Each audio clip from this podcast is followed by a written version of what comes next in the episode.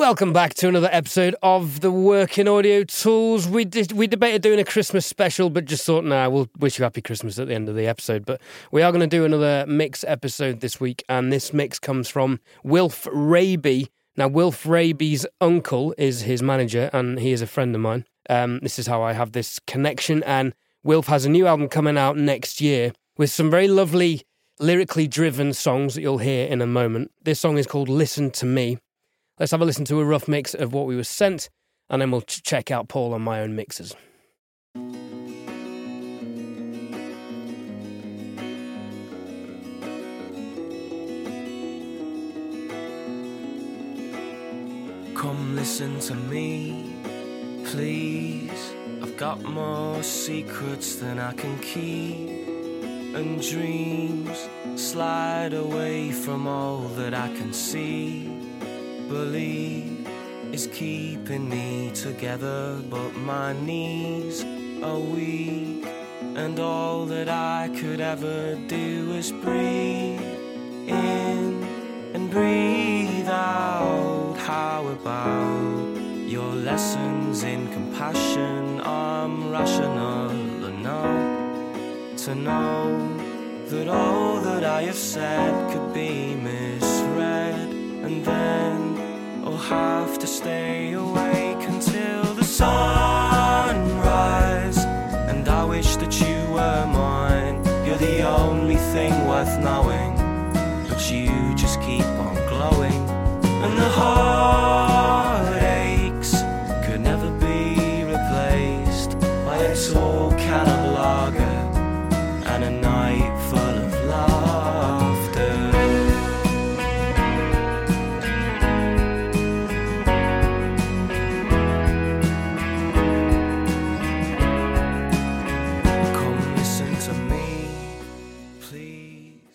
So, Paul, how did you approach this song uh, from a mix point of view? Right, so th- this week I have tried to take on board what we have kind of been told in, you know, our most recent interviews.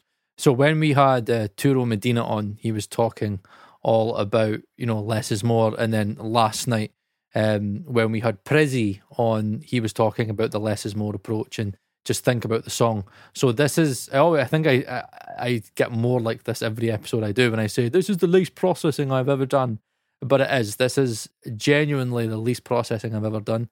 In the pre, yeah, same. yeah, in the pre-mix stage, um, I actually did a lot on the um, the in-ears that I use um, for pre-mixing on the laptop, and I basically just used stock E Q. Um, I still, I'm particular with my compressors, as the way it is, because I see them as tone boxes. So certain things stayed the same, but I this is the first mix I actually learned to leave things alone, which is normally hard for me because I normally kind of tweak everything slightly. Uh, but I left things alone, which is, is actually quite difficult when you're, you know, I think in the modern day mixes, um, or mix, modern day mix engineers, we do tend to tweak stuff and we're like, oh, I've got a plug-in for this and a trick for that. I struggled with that as well, and I was thinking, right, how is Paul going to throw his creative juices over this one? And I know I know you'll have come up with some incredible ways that I'll be thinking, oh my God, that was so obvious. Why didn't I think of that? That happens every week. Um, but the challenge for me on this track was there's not actually much space to do much because the vocals are so constantly flowing through the song. There's really never more than a beat gap at any point in the song when the vocals are in. So in terms of delays, I was like, well, there's probably four places I can bring up one beat or two beats of delay, which I did in the choruses, and the rest of it, I just keep it out the way. Um, went for some tasteful effects. Uh, I tried your multiple reverb thing. Used the new um, FabFilter R two for a very, very felt more than heard thickening reverb, and then a slightly longer one, so I don't think I went for three. But I found the production interesting on this one. So I've worked with Wilf before in this studio, and he's got an interesting guitar technique where, and I was speaking to Grant, his uncle, about this. He's he picks with um, his finger and thumb, I think, and then he kind of flicks the strings with his other fingers. And he's he's a big lad. He's like six foot um, six foot something, right. And he's got big hands. So how he mic'd it, we ascertained, was from either side. And I was listening to each mic, thinking, is this two mics combined into one mono file and it's phasing, or is it that the angle of which the microphone is hitting the acoustic, the sound is phasing because he's hitting one the top strings with his thumb at one end, and then his because his fingers are so long, it's enough distance to phase. So I end, I tried using both uh, stereo, there were left and right acoustic parts, and I ended up binning one and just using one uh, and panning it left slightly. Um, and then also with the pianos, now Trinnov drove me crazy on this episode, on this mix, because I was hearing a phase issue in the piano. So I split the left and right and used Melda M auto align and figured out that they were one point six milliseconds out of phase. Oh, right, okay. So I messaged Grant saying, how did you record the piano? You know, thinking if you've only got one point six milliseconds of phase on a live piano recording, you've absolutely nailed mm. it. But he said, oh no, it was samples. I was like, oh. And we were so confused. Like, how are samples possibly out of phase? I've never come across that before. I, I could be wrong, but I was hearing something with Trinnov and I investigated it and it came out at one point six. The other thing was, production-wise, it, the song moves and stuff comes in and out, but there's also quite a lot of repetitive stuff in it, like the acoustic guitars are quite repetitive. The piano only really does two things. The backing vocals are, are the most oh, kind of yeah. creative things coming in and out. And for me, actually, the bass gives it a lift in the chorus. So it was kind of, how can you make this song move and keep and flow? But then it's it's quite a nice short song, and I think it's so vocal-led. Yes. Musically, I just didn't think it needed that much. It was just focus on the vocals because he's a great lyricist and the song will sell itself. So I was the same as you. I was like, absolutely less is more on mm. this. I think the effect side of it was pretty hard for me, but I, from the... the not, not being able to do them. Yeah, I know, because I think from the interviews that we've had, especially Prizzy's one uh, last night... That's a great yeah, episode. It's not, it won't, it's not out yet and it won't be out till a little while yet, but you know, as a kind of spoiler alert, he was talking about how it was a great saying where he says, as a mix engineer, you have millimeters of space to work with, because if you work with good tracking engineers, good producers, then the the, the mix is all kind of ready in a place where it is just you taking it and enhancing it and fixing any issues, so you shouldn't need to do much. And we were talking about, has there been times that you have you know, um, added in kind of certain effects and kind of being a bit creative? And, you know, he said, yes, a few times, but a lot of the times you will just be t- told to remove them. So I was I was like, right, okay, maybe just not, yeah. so maybe just try and back off a little bit and serve the song, because many people have said that some of the stuff I do can sometimes act as a distraction and it doesn't help the song. But I think I agree with you. I didn't really feel that I could do much with it. There were certain times where it was like, mm, should I maybe do a bit of uh, auto pan to move something like the shakers or the tambourine? But I just kind of used more reverb and delay on this and trying to have the right balance where... The, the annoying thing is I've not listened to the mix through these in real phones, so I won't know how the speaker translation is yet, but I've still tried to keep the reverb and delay a little bit back, more felt rather than heard. I'm still trying to push that and have things less heard and more felt. This is me again trying to get feel, trying to get the drums more into the mix while still having the instruments there. Uh, I agree with you, production wise it was a little bit difficult because it was such a sparse mix. You've got to have them in the mix, but still not too much to kind of let everything work together. I think the rhythm section works quite well. The acoustic guitar at the start I kind of struggled with, and I did, I actually did quite a bit of processing. You know what, what we'll do is we'll just listen Um, to the mix. We'll do my mix first, um, just so you can get a bit of a context, and then we'll speak about it. We'll go to Ed's. Tell you what though, just before we play that, credit to Grant for delivering what was a beautiful session to receive. Everything was clearly labelled, clearly numbered, uh, everything started from zero, and compared to some of the stuff I've been working on recently, uh, I was very, very grateful. So thank you, Grant, for being such a pro at that. Right, as Paul said, this is Paul's mix of Wilf Raby's Listen to Me. And while I remember, Wilf Raby has a new album coming out early next year.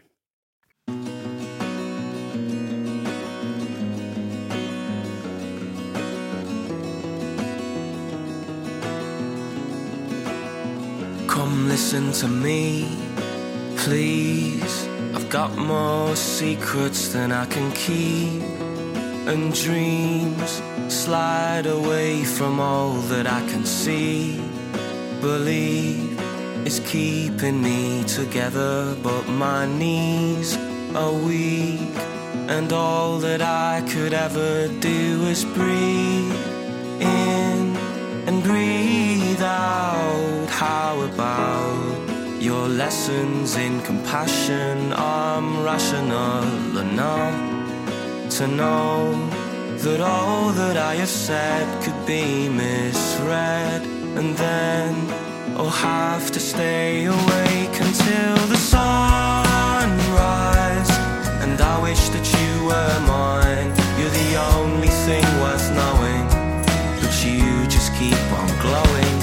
And the heartaches could never be replaced by a tall can of lager and a night full of laughter.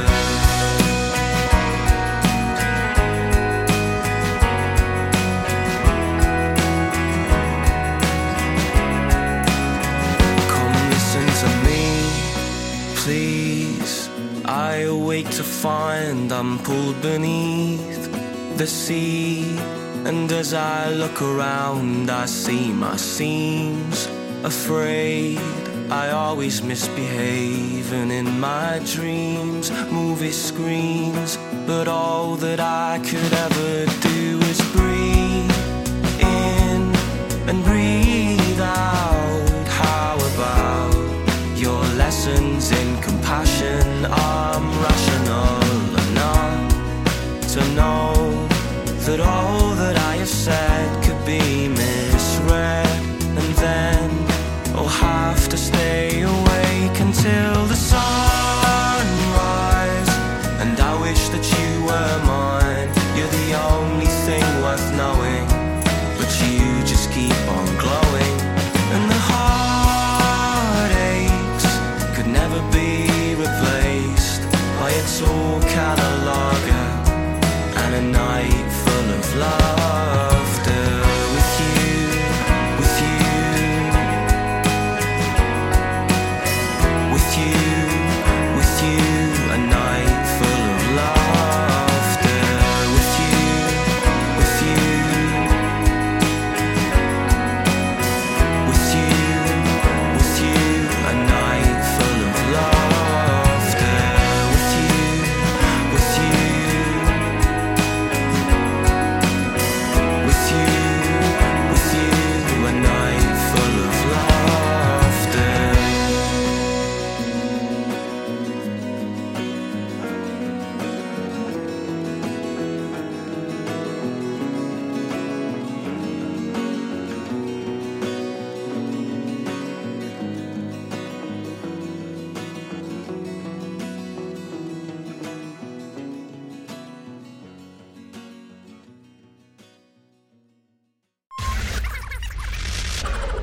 The Working Audio Tools podcast is brought to you in association with our friends at DistroKid for all of your musical distribution needs. Don't forget, you can't just upload your songs to Amazon, Spotify, iTunes, or Tidal. You have to go through a music distribution service. There are many out there, but DistroKid is the one that Paul and myself use. They don't take any of your royalties. You keep one hundred percent of the streaming revenue that you earn. For just one dollar ninety-two a month or twenty-two dollars ninety-nine a year, you can upload unlimited songs. Your lyrics can be found in Google and other places. You get the blue Spotify verified checkmark, and you can create royalty splits between yourselves and fellow contributors. You also get access to the new DistroKid iPhone app for editing and uploading songs and accessing your statistics on the move. There are plenty of other tools available on DistroKid. We'll go through those in another section.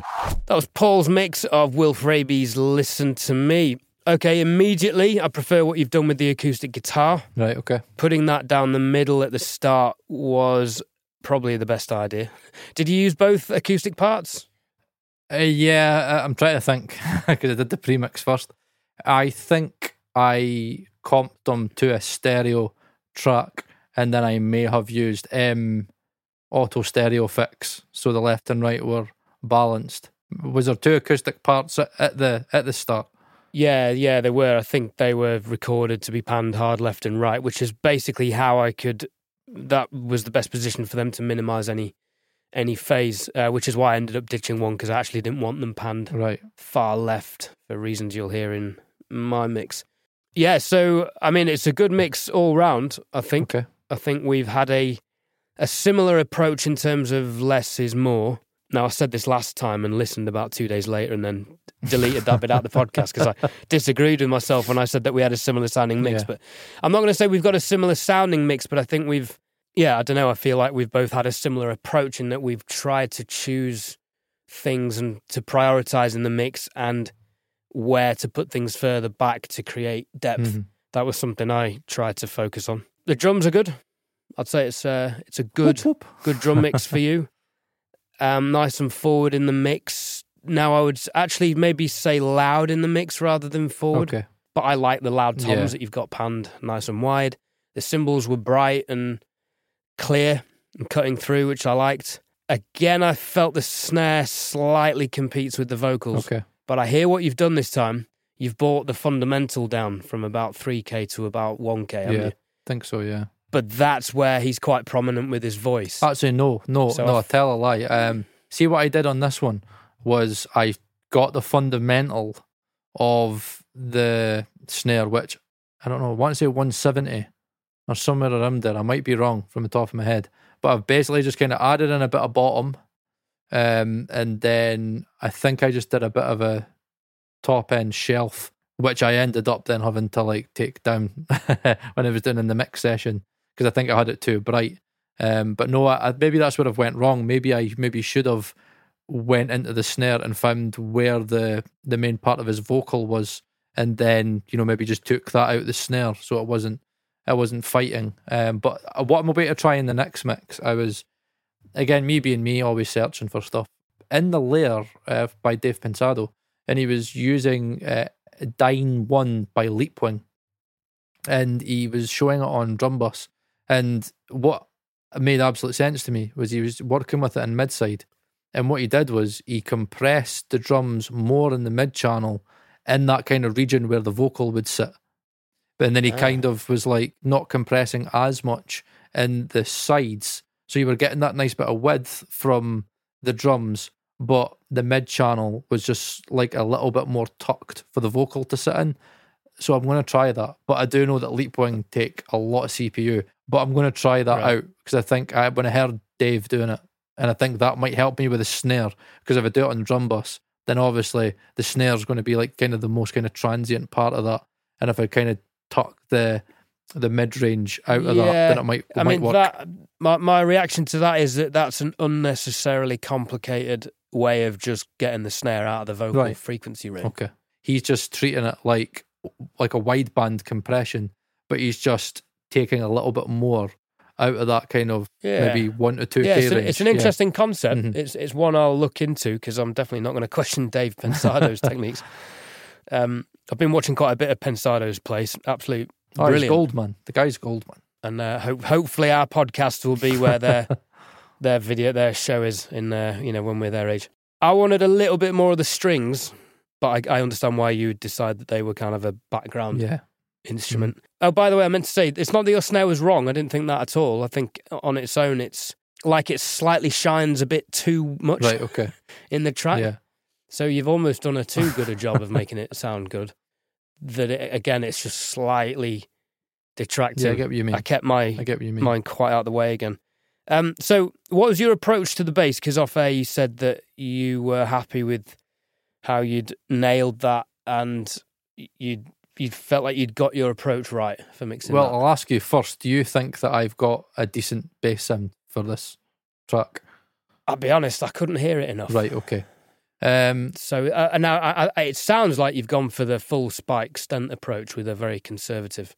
Now that's unfair, because d- that depends on the genre. And again, I'm not questioning uh, our Lord and here Saviour Spike Stent.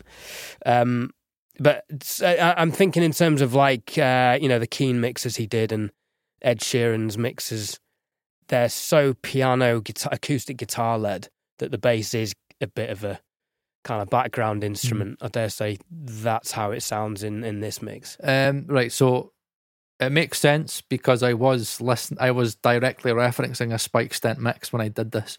Um, Which one? It was, remember the band called The Feeling? Yeah, it was a, I know their drummer. Oh, yeah. So it was a song called Sohn. Paul Stewart. Um, yeah. I love Sohn. I, like, I loved that song. Um, and it was one of the Spike mixes that I remember I used to listen to in my car, and it was, and it was funny because I remember going, oh, I really like this mix. And then I was like, I wonder if Spike Stent did it, because he did a lot of U K bands, and it ended up being Spike that did it. And I love the Keane records as well. I'm a big Keane fan, and I love the sound of the mixes as well. So I, I don't know. I thought Sohn kind of worked a little bit for it. So I was listening to how he had his bass, again, how he had his snare um, and his low end. Um, now, again, it doesn't sound like Spike because I'm not Spike Stent, but it helped me kind of get in the ballpark because I had a little bit of a tilt. Then I went to Ozone, and then I did the the cardinal sin of then playing about and experimenting, kind of lost my way, but then I was able to come back. Now, for the bass, I felt the bass was too boomy when I was mixing it, and I was struggling with the, the level of the bass. And I think, I remember Streaky said that about one of the, I think it was the the Sydney mix that we did. He was like, your bass low end maybe just needed tamed a little bit.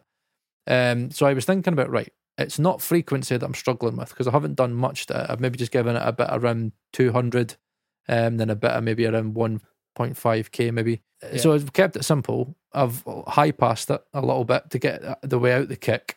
I haven't went crazy with it, but what, you've, what you're probably hearing is probably level, because I, I was struggling after I'd done this one trick. I, I do need to point out that this is also in contrast to how loud I have the bass in right, my mix. Okay. So you'll, you'll, you'll hear, and again, I think the bass may be a case of somewhere between the two of us is probably right. Okay. Right.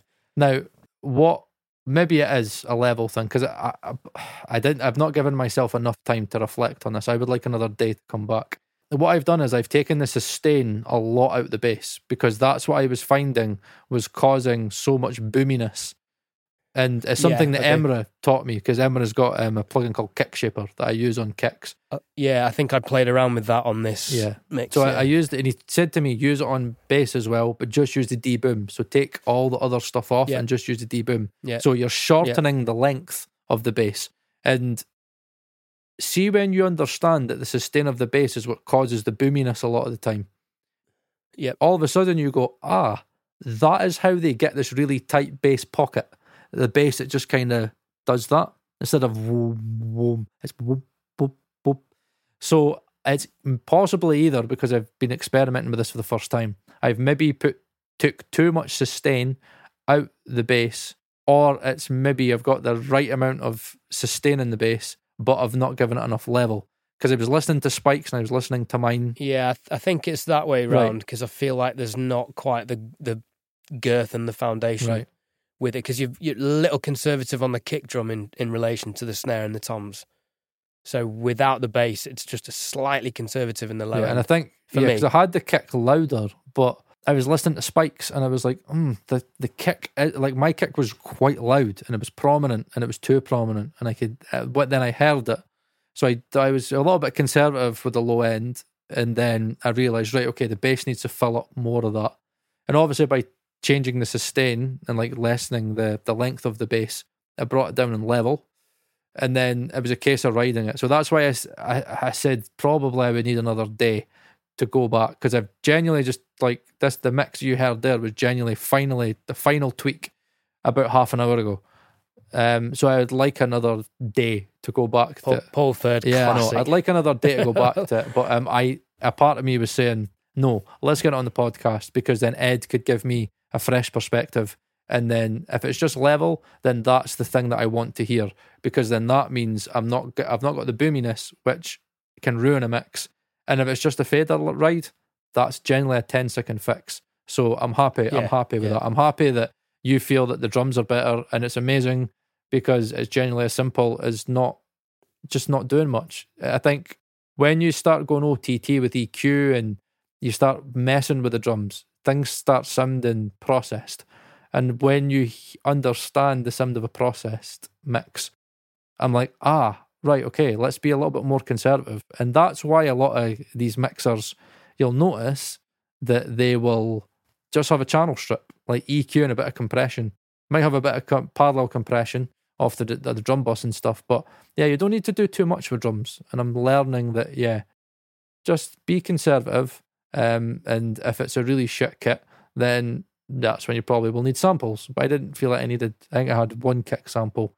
Um, but yeah, I'm happy with that, because okay. it, it sounds like you've listened to the mix and nothing has overly poked itself out at you where you were like, that's ruining it. It's just kind of little. Mate, it's, it, it, it's, it, it's, it's a very releasable, acceptable, perfectly good mix. Yeah. I mean, I, I'm just nitpicking the shit out of it because that's what we're yeah, here good. for. I know, I know what, I'm happy um, with that. I'm really happy with that.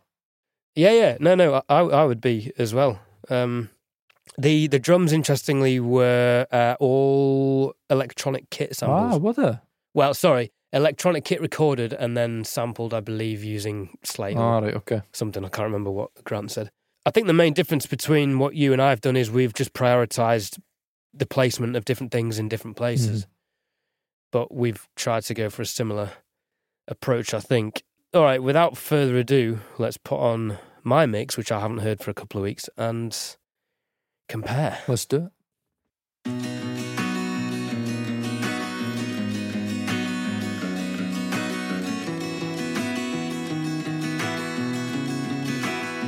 Come listen to me, please. I've got more secrets than I can keep.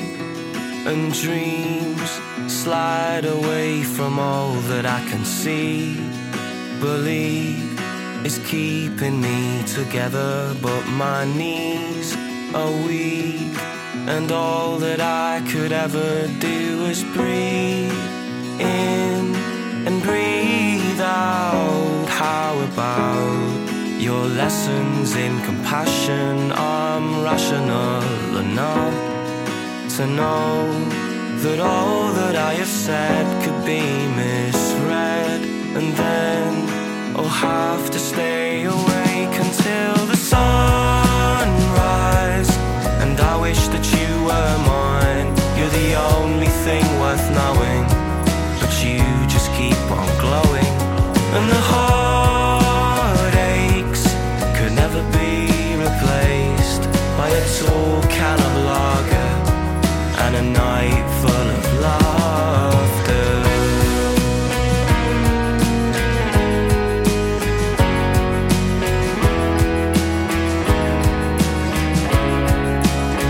Come listen to me, please.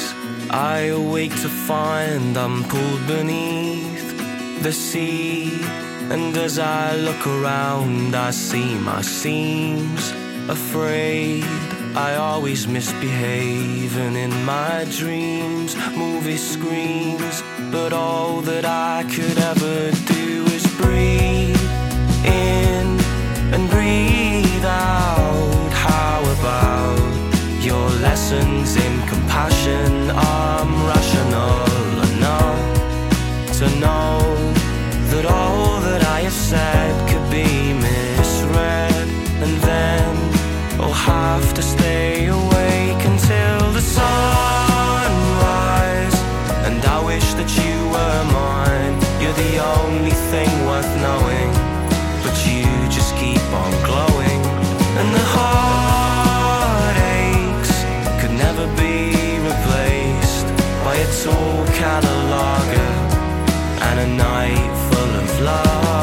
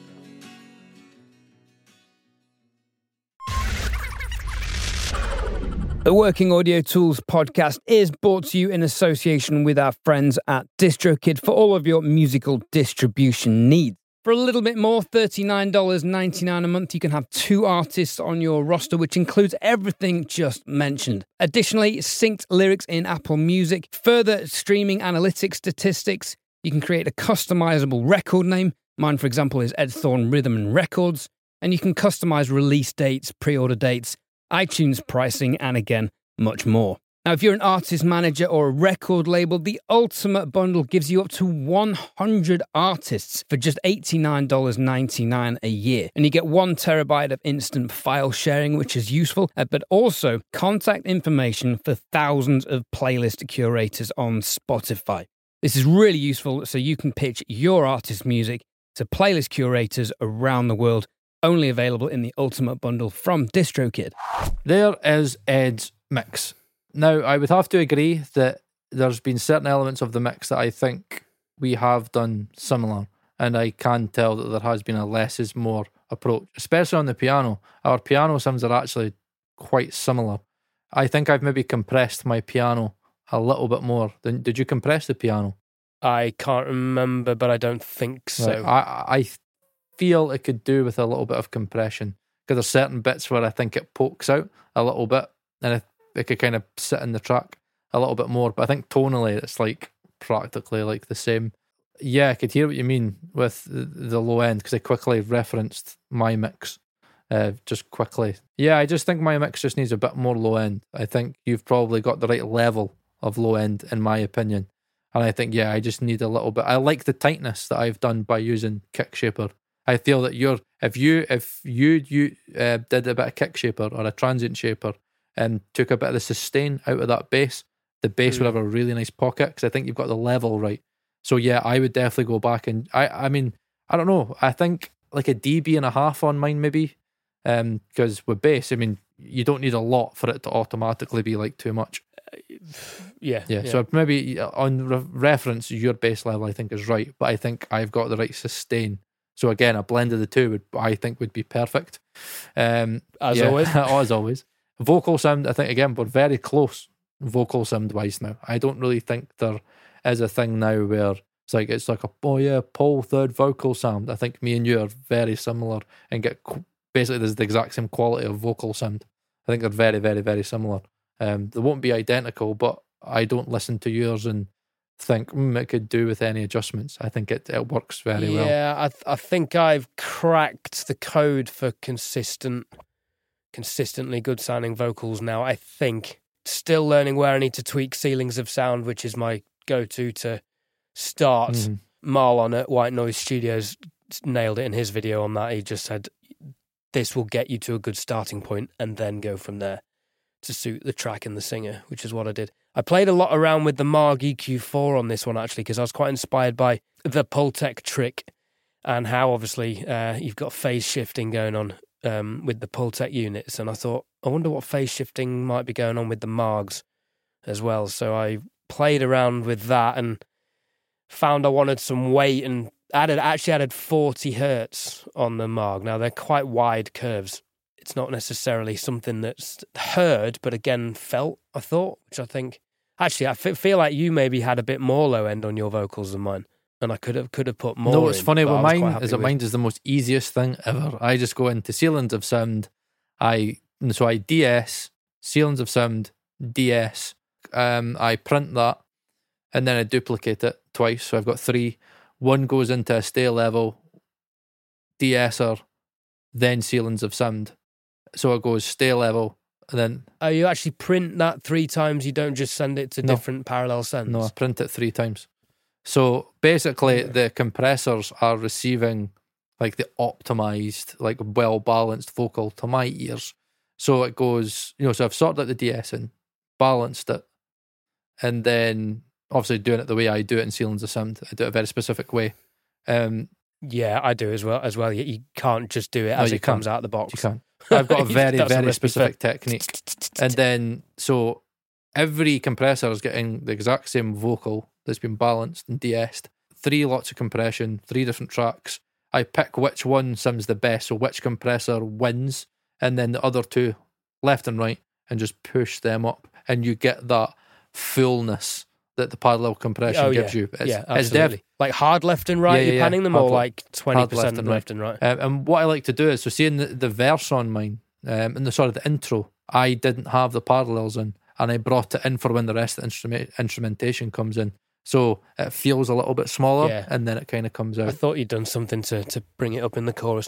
And that's that's definitely a Spike thing. I've uh, from what I've heard of him from the the, the University of London interview you sent, mm. which ironically has shockingly bad audio all the way through. I know. Which is a live sound engineer who used to do conferences and stuff like that. It annoyed the shit out of me. Uh, maybe there's a job there for me. Um, yeah, it's, it's it's it's something Spike's all over, uh, bringing in parallels and stuff like that. And yeah, I, I feel like your chorus lifted quite nicely. I, I think I had some parallels going on. I think I had a parallel keys bus, parallel drum saturation that I had in anyway, but brought in. But yeah, I've, I've, and then backing vocals. But yeah, I felt like you did a nice job on that. Elevating. And then in regards to your drums, I actually felt that the snare could maybe use a little bit more top end to me. Um, uh, balance wise, I think the kick, mm, I, I think the kick's just maybe a little bit too crunchy. I don't know if you've maybe pushed into the limiter a bit too hard, or I don't know. I just felt that, see, I went for a bit of a softer kick sound because I felt it was a soft song. Originally, I didn't. I not. I did like the, the clipped and saturated thing, and use the kind of normally use the split E Q thing, so you've got this like. But I just kind of felt that the song was soft, so I went for a softer kick. But level wise, I thought it was right. That, that's interesting because I think we've gone for d- different ways of softening it. Right. So I know what you mean about it. It is a soft song, which is why I think I backed off the top end on the cymbals. Yeah, yeah. Compared to yours, but I still wanted it to drive, and I figured, right, well, if I haven't got the tight bass sound, then it needs the kick to drive mm. it. So I, that's that's that was a conscious choice to have that. Yeah, I had that same thing. It's like, do I need it to be this prominent? Yeah, I certainly wouldn't add more click to yeah, it. Yeah, I agree. But it, I wanted a presence there just to keep it moving. Yeah, snare sound. You yeah, were saying. I think um, right level. I just think that I maybe could have maybe needed a bit, just a bit more snap to it. Maybe just a bit more top end. I think. I just think it seems it's not dull. I think it's it's just a little bit dark, and I get that obviously that's maybe a thing you've went with the track because it is a very mellow track, and as you said, you don't want to go too bright, and that was something that I was trying to balance, was not it not sounding too dull and still having a little bit of life in it. So my cymbals are a little bit bright, but I used that as a way to add a little bit of brightness to it. But yeah, I, I mean, um, I don't know, maybe like a dB, maybe like a bit of a, a ten K shelf, maybe a dB on the snare, maybe. Yeah, maybe. I th- I was thinking there's quite a bit going on in the upper mid-range with the acoustics and the piano. And that was another thing that was slightly tricky with the production, was the backing vocals, the acoustics and the piano were all in the same register pretty yeah, much yeah. all the way through the song, which to get some separation was tricky. Hence, the acoustic is panned left slightly, even though that's a stereo track with the reverbs, it's panned left. The stereo track is image left, and then the pianos are slightly right all the way through to create that separation, and then the backing vocals are wider and distanced as much as I could. So that was how I tried to get the separation. Um, yeah, so s- snare-wise, I was like, well, that can go here below the vocals and below all the other stuff. What I did notice when I listened to mine and yours, I went a lot for um, the shakers, and especially that tambourine, and I added a lot of verb to it to give it this kind of depth and a little bit of separation. I felt that... Um, I couldn't really hear um, the tambourine in there. It was very much kick, snare, kick, snare. Did you, did you not bury the tambourine? But because um, the shakers, I think, are at the same level um, as me and you have done that the same. But I think the tambourine, I don't know, if, for whatever reason, I felt that it kind of gave it this nice bit of feel and motion. And if you added a bit of reverb to it, it just kind of did that. So would it, level-wise, did you kind of have it set a little bit back in the mix? A little bit, but actually I need to have another listen to it now you've said that, because I, th- I think you might be right, but what also may have caused that is there were places where the tambourine was, was it late or early on the snare drum? It was out of time in, in, in places, so I moved it in time. So maybe because it is with the snare drum, it's actually less audible. No, that, I would say that's what it is, because I actually liked the fact that it just kind of was a bit offset, because it just gave it a little bit of extra dimension and a little bit of extra feel, because I liked the fact that I was able to hear it, and it was just like this. And when I added, I wasn't sure about it, then when I added verb to it, I added like a, a long verb, and it just kind of does this. That's all I could describe. That's what I had in my head, was it doing that. Um, that was it. For those for those listening and not watching, Paul is gesticulating as if you he was catching a star. Actually, no, what I'll actually say, what I, what it looks like is if I was a pickpocket and I was trying to steal something off the top shelf. That's what it looks like. I've seen a bag of Haribo when I'm like an eight-year-old. I'm, I'm having that. Right, job done. Fucking Oliver Twist up in Scotland. Um, yeah, I mean, it, it may be that that tambourine timing was intentional because everything else is so well mm. played and in timed, and I know the acoustic guitars were looped, but everything else is very, very well played and produced. Um, so yeah, maybe that was intentional, and I've actually overlooked that. My drummer O C D may have got the better of me, so I'll have to go go back and check that. Again, another thing I'd say about this mix that Grant did really well, well, Grant and Wilf, obviously, but I say Grant because I know he's producing Wilf, uh, is that he, the guitar sounds really didn't need much doing to them because he'd purposely recorded them with depth in mind. Like the lead guitar that's got quite a bit of reverb on it, quite distanced already. So he'd almost done the hard work and the choice making for us. What quite I found good. interesting was that on the the the high plucked guitar, another one's like dim dim dim dim dim dim. Yeah, um, I added a bit of spring reverb to it, and I had it panned. Nice. Um, like remember the trick we talked about? I think in the last one that we did, um, I had it like about panned about thirty, and then I had left, and then I had a delay panned yeah, wide side. right, and I, and yeah, I felt yeah. that I was able to kind of give me that depth. And I think me and you both sat it back, so we made the exact same decision with that. Because the the problem yeah. I had with it is that see if it's too loud in the mix, it really it's a bit grating. Now I fucking I low passed it quite a lot because I thought it was just a bit too shiny, a bit too distracting. Oh, I think I was up to three or four hundred on that one. Yeah, yeah. No, but I mean I low passed Pretty it. I took up. a lot. Of, I mean I high oh, passed right, it and sorry. low passed it, but I took quite a lot of um, high end off it because obviously when you take more kind of um, high end out of it, it'll sit more on the track. I used stage one on it as well. And um, yeah, with the so. depth, I you actually added like a bit of a low end kind of tilt in it, um, just to kind of darken it up but sit it back.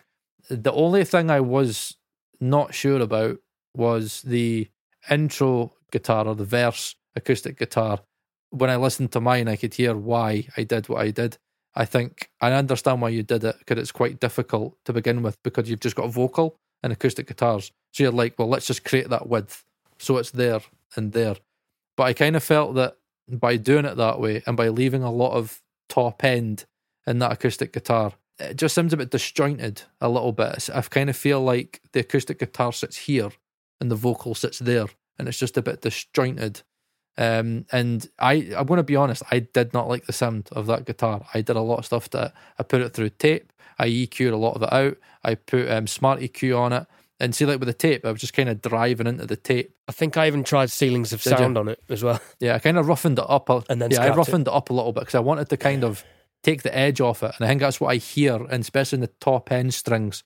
Um, and I added soothe on it as well. Like I really wanted to take the, the edge off it. That's the only thing I wasn't a bit sure about. And then the only other thing that I was a bit like, wow, you've just done a Paul Third there, um, was whatever effects, vocal effects you were doing. I was like, what the holy shit, the fuck, the fuck, where did that come from? And it's like mental delays. And I was like, oh, no, that doesn't fit. I think stylistically, I just felt that it was really not right for the track and it was too loud. And I was like, holy shit. And then I heard, I listened to your video that you put on YouTube and I was at your mix portfolio and I was on my phone and I even I heard it on my phone, so I knew what to expect. So it's not as loud through these, but on um, mobile phone, that delay is quite prominent. Ah, okay. To be honest, uh, I broke my one of my phone speakers, um, so I've got my phone in mono, uh, so I haven't actually referenced this mix on my phone. Right. I, I'm just I was at a point when I was trying to trust the uh, the P S Is, which I think it, it worked in terms of translation. I mean, how did it, how did it translate to it, headphones? Not good to me. It felt distracting, and it felt like it wasn't timed, or it, it was just too loud. Do you mean the? I mean the whole mix. Do you mean the the, the delay? Yeah, just the delay. Um, I think okay. headphones wise, I don't know. The delay only really comes up in two points in the chorus when there's that like two beat gap because I wanted something to fill that and create kind of ear catch, and then I actually think I needed to pull it back for the rest of it because I can hear it slightly in the background. Yeah, I know. I think it's it's. So, yeah. it, Bit of a bit of a Paul yeah, Third, because when I hear it, it's like I go, oh, I'm like, fucking holy shit, like, oh my god, like I shouldn't hear it as loud as I heard it, and it's just a bit off-putting a little bit, and I'm like, oh, Ed Fair wanted enough. me to hear that there, but I'm like, mm, Like maybe it could. I want a credit for my creativity. Yeah, because there's just times where I can hear it in the background, and I'm like, because mm, it's like in and out. Where I think a lot of mixers will have it always kind of in there, so it feels like you're in. Like what you used to say to me about drums. Try, like in this mix, I tried to make it sound like the drums were all in the same room. So I used the same reverb. I used the. Yeah, do you know what? I think you succeeded at that. Thank you, because it actually made a, yeah. a genuine effort to do that. And I used the same reverb, and it was the one that you used. Was the U A D one? Uh, there's That's Ocean it. Way. I used the Ocean Way. Don't know if I used that on right. this one, though, because I might have been in Ceilings of Sound mode. Right. Sorry, uh, I might have been in Sound City right. Studio mode. So for me, I kind of copped that um, little trick that you use, and I processed all of them with the same reverb. And I did feel that, yeah, that, um, and I don't know why it doesn't make sense. It makes absolute sense. Of course, you would apply the same reverb to all. Okay, snare, no. I gave it, they'd done the, the short snare and the, the snare plate.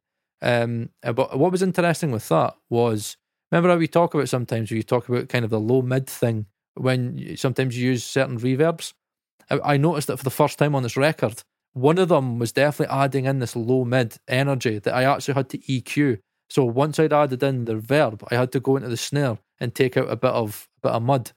Um, and I never even realised that verbs could do that. You know what I mean? You just oh, you have to pro- have to E Q reverbs, yeah, because they they are so influential on the overall yeah. tone of the of the of the instrument, especially with snare drums, as you found. So I still E Q out the honky middle, you know, four five hundred hertz on a snare reverb and high pass them to one fifty, if not two hundred, if not more, depending on how much body you wanted.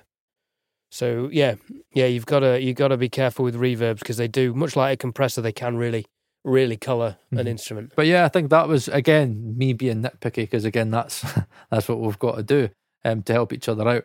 But um, again, typical if you put minds and yours together, especially this one, because I think there's so many elements that are close. I mean, there was certain guitar parts that you have decided to, like, I'm going to put that further in the mix. There was one guitar in the chorus that I just felt was too loud. I was just like, right, okay, I get it. There it is. Well, the loud bits were post-chorus where, yeah, the bow, yeah, yeah, yeah, bow, no, no, no, no, that, yeah, that that bit. But again, that was, you know, Spike's approach of have something almost wrongly too loud. Mm-hmm. in the mix and give things their their their little bit of space, their little kind of mm. moment. Um, and then for the rest of it, yeah, there was a reasonable amount of selectivity in terms of moving things forward and back and up mm. and down to give them their space. Again, because that's how I felt you could get movement in the track. I definitely wasn't going to be doing any auto panning yeah. on this no, one. Um, there was barely any space for delays. Reverbs needed to be felt more than heard. So yeah, it, again, it it was an interesting track to mix, um, I, and I think we both did a so good I, job. I agree. Uh, be interesting to hear what Wilf and Grant say. I'll let you know their yeah. feedback off air, Paul. And on those bombshells, do you want to round up the year? Yeah, because as it's Christmas, yeah, it's, I know. Because obviously, what date is it? It's the twelfth for us as we record this. But when we release this, it'll be very close to Christmas. Be the twenty-third yeah. probably when this comes out. So happy yes, Christmas, happy everyone. Christmas. Thank you for listening to the podcast. We're very happy with the growth. I'm just looking at um, statistics, because for, for people who don't know YouTube or don't do YouTube, for us to get to a thousand subscribers in, what was it, nine or yeah, ten videos? Crazy, crazy. With the watch time, because you don't just need a thousand subscribers to monetize.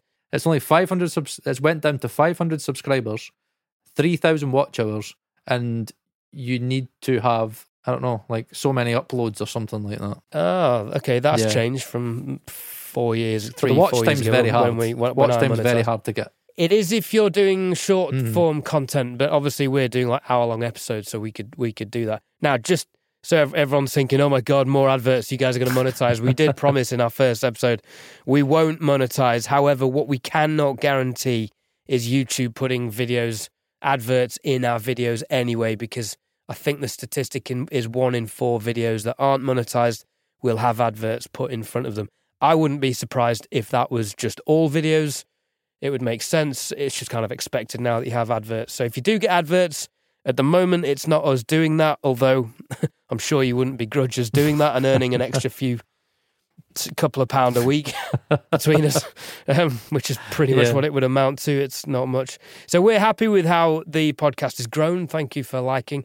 Uh, if you can, leave reviews. But how are you feeling? How how how have you feeling like you've developed this year, and what are you looking forward to next year? I th- I have learned a lot this year, and you know I've with every with every mix I have learned something valuable. And the the interviews, I cannot say how how, oh how important the interviews are. Like every we are so, so privileged. privileged to be speaking to these people. And the the funny thing is, offline you get to listen to it again. Uh, I mean, we can listen to them anyway, but. But I, I, when I'm editing, I'm always really reabsorbing what's been said. Yeah, and I think that um, I'm just getting better. You know what I mean? I'm just learning. I'm, I'm making mistakes, and I'm very, very proud of me and you that we have the balls to do what we do on YouTube, because it's not easy to put your mistakes and your flaws out there. But you know, because because people yeah, point them do, out. But at the end of the day, me and Ed are doing this to help us and to help you watching as well. Because at the end of the day, we should be able to have a supportive network of engineers who's not here to bash, not here to make themselves look or feel better. It's all about helping each other out, and it's all about being, you know, constructive. And again, there are times that, you know, you do get a little bit defensive. We're human.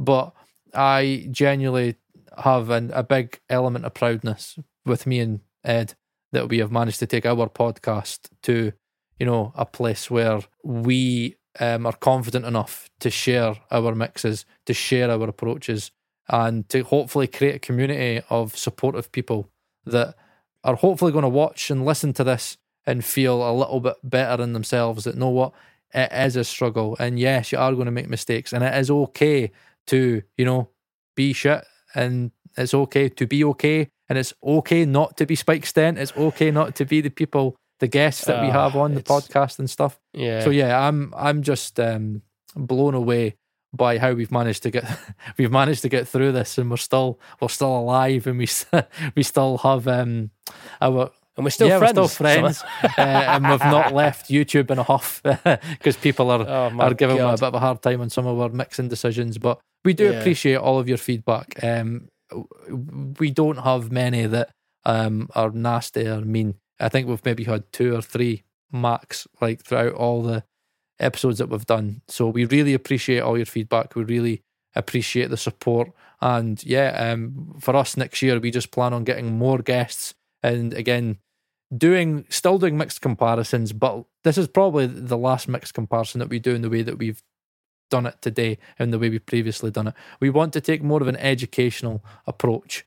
Um, I think I'm ending this year on kind of both a negative and a positive note, personally.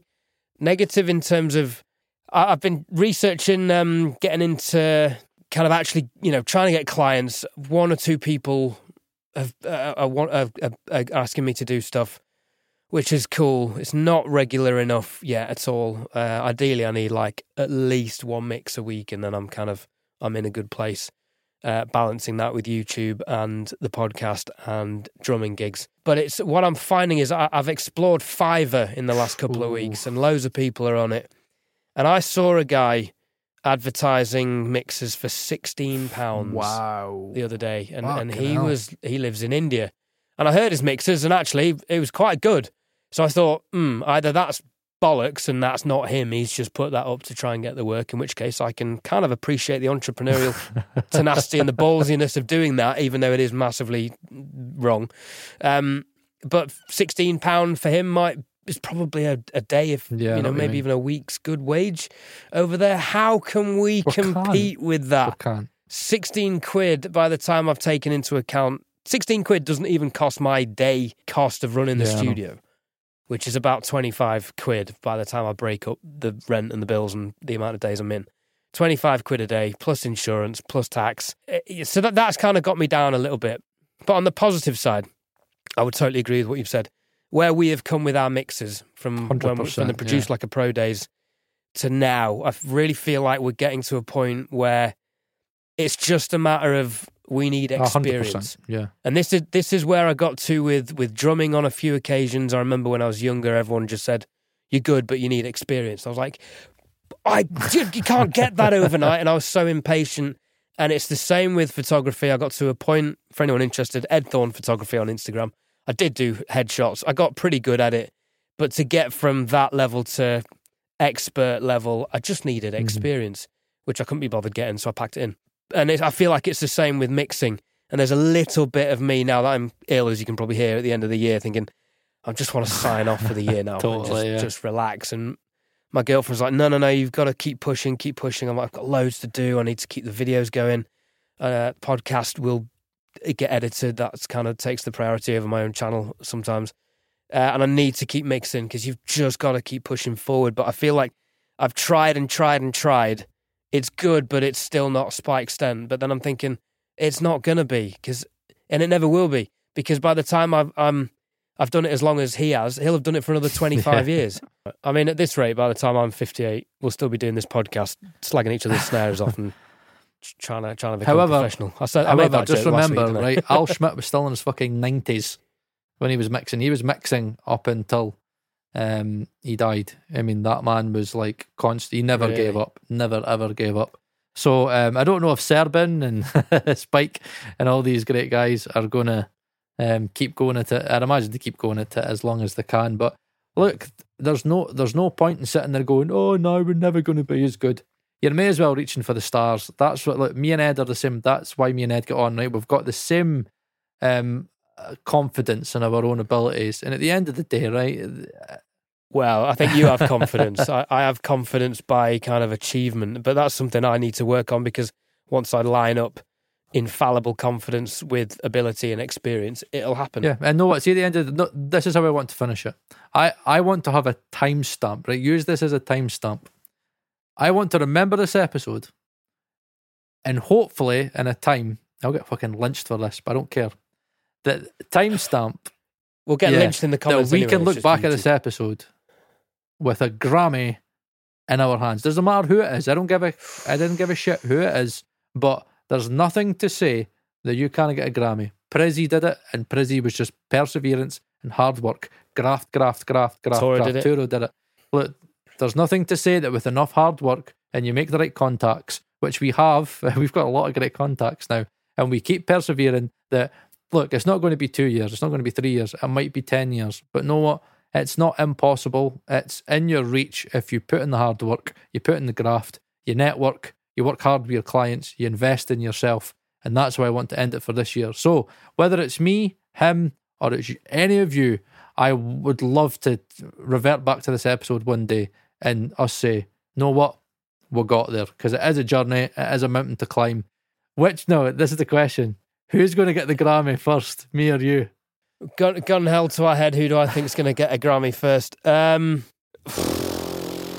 I don't know, guys. Yes, leave comments. That's the way to end it, man. no, no, no, don't, because that makes no, it look, a competition. We're having a laugh, man. Fuck's like, sake. I, I think the way we need to get on is to team up and mix oh, together. Oh man, I know. Um, I've thought about that. Yeah, imagine, um, oh, imagine the internet would implode if Paul Third and Ed Thorne got a joint Grammy. Internet would. F- YouTubers getting fucking Grammys, and me and him are just like.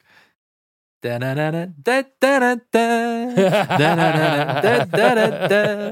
those festive bombshells, thank you for tuning in, guys. It's been emotional. Thank you to DistroKid for sponsoring this podcast for the last few months and going forward into the new year. Keep watching, keep subscribing, um, keep leaving comments, keep messaging us. We love to hear from you guys. Uh, thank you for the support, and we will endeavour to bring you an upgraded version of the podcast in the new year. There is an episode coming on the thirtieth. And then we'll be carrying on from the sixth of January. So we are pushing forward. It's been emotional. Thank you.